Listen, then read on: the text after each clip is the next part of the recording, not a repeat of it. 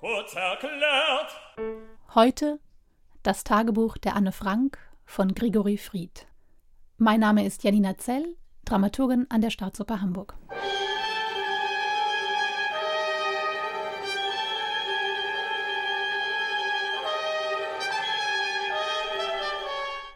Wir leben alle, wissen aber nicht, warum und wofür.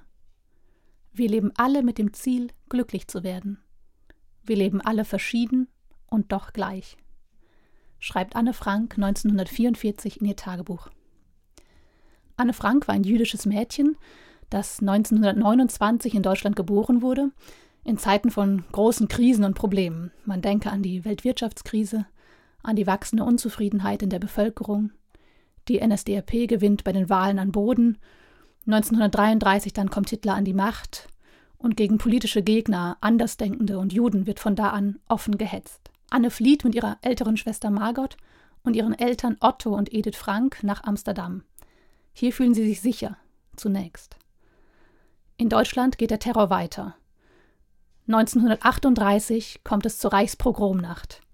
Jüdische Geschäfte und Synagogen werden zerstört, Jüdinnen und Juden werden in Konzentrationslager verschleppt, der Zweite Weltkrieg bricht aus. 1942 wird auf der Wannsee-Konferenz die Endlösung der Judenfrage beschlossen. Ziel ist die Ermordung aller 11 Millionen europäischer Jüdinnen und Juden durch Massenexekution und Vergasung sowie durch Arbeit in Konzentrations- und Vernichtungslager. 1942 ist aber auch das Jahr, in dem Anne zu ihrem 13. Geburtstag ein Tagebuch geschenkt bekommt. Hier erzählt sie ab jetzt, was sie erlebt, was sie fühlt, was sie denkt.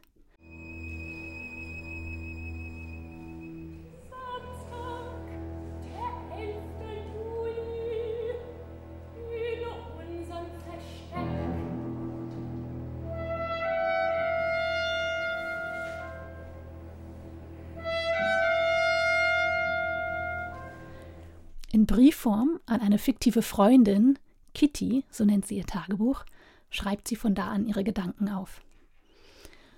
Sie berichtet von Erlebnissen in der Schule, von Freundinnen und ihren vielen Verehrern. Sie berichtet aber auch, wie sich die Verordnungen und Gesetze gegen die jüdische Bevölkerung für sie und ihre Familie in den Niederlanden auswirken. Inzwischen sind auch die Niederlande von den Deutschen besetzt. Sie müssen den Judenstern tragen, Sie müssen ihre Fahrräder abliefern und dürfen nicht mehr Straßenbahn fahren.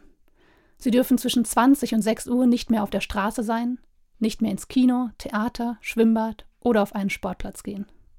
Als in den Niederlanden alle jungen jüdischen Flüchtlinge aus Deutschland aufgerufen werden, sich zum Arbeitseinsatz zu melden, darunter auch Annes Schwester Margot, taucht die Familie unter. Sie ziehen ins Hinterhaus der Firma von Otto Frank. Neben den Franks kommt eine befreundete Familie hinzu, Herr und Frau von Peels mit Sohn Peter. Und etwas später noch der Zahnarzt Fritz Pfeffer. Acht Menschen also werden in diesem Versteck zwei Jahre auf engstem Raum zusammenleben. Sie werden nie rausgehen. Ihr einziger Kontakt zur Außenwelt sind vier Mitarbeitende der Firma, die die Untergetauchten unterstützen und versorgen. In dieser Zeit schreibt Anne ihr Tagebuch weiter. Sie erzählt von den Alltäglichkeiten im Versteck. Immer häufiger stehen auch ihre Gefühle, im Zentrum auch die für Peter von Peels.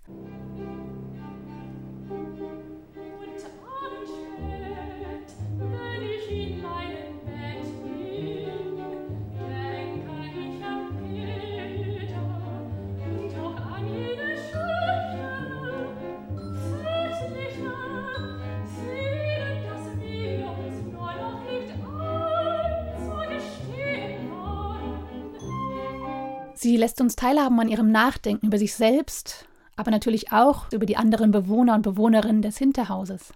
Und hier kommt es oft zu Spannungen, zu Konflikten und bedrückenden Situationen. Die Untergetauchten leben mit der täglichen Angst, entdeckt und erschossen oder deportiert zu werden.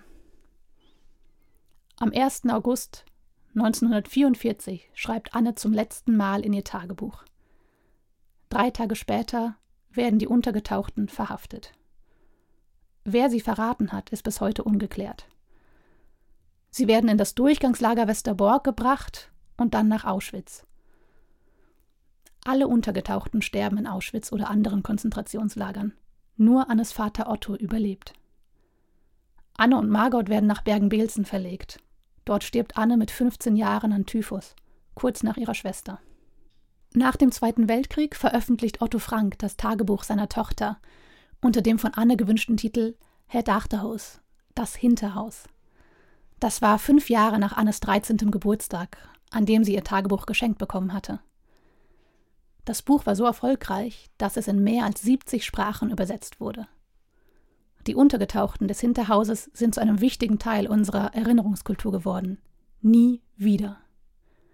Und Anne Frank ist insbesondere für junge Menschen eine Identifikationsfigur geworden, die die Vergangenheit nahbar und emotional zugänglich macht.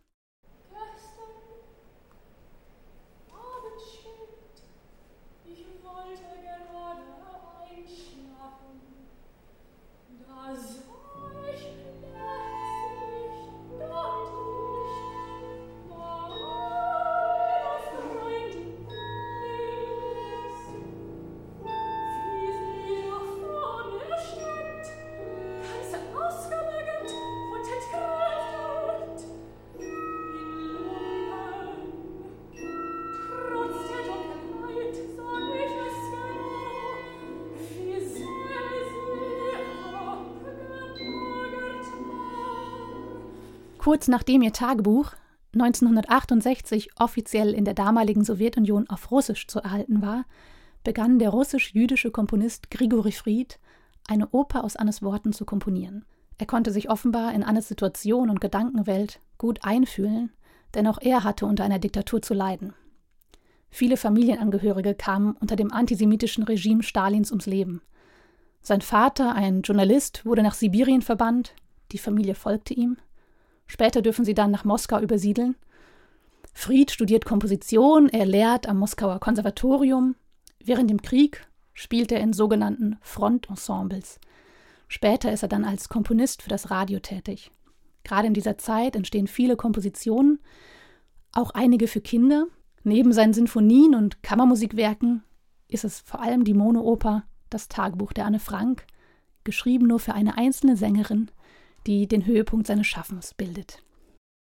Sie gliedert sich in 21 Episoden, die uns sehr unterschiedliche Einblicke in Annes Leben geben. Er hält sich ganz eng an die Wortlaute ihrer Aufzeichnungen und versucht den Gefühlswelten seiner Protagonistin zu folgen. Aus der Zeit vor dem Untertauchen hinein in die Begrenztheit des Hinterhauses, in das Alltagsleben im Versteck, hinein auch in Annes Ängste, und immer wieder aufkeimende Hoffnung auf eine glückliche und freie Zukunft. Einmal wird dieser schreckliche Krieg doch vorbeigehen, einmal werden wir doch wieder Menschen und nicht nur Juden sein, schreibt Anne. Fried kreiert ein musikalisches Kaleidoskop, das uns die Zustände und Stimmungen in ihrem Versteck und in ihrer Seele zeigt. Auffallend ist die dunkle Stimmung der Musik, die sich ganz dem Atmosphärischen und Situativen hingibt.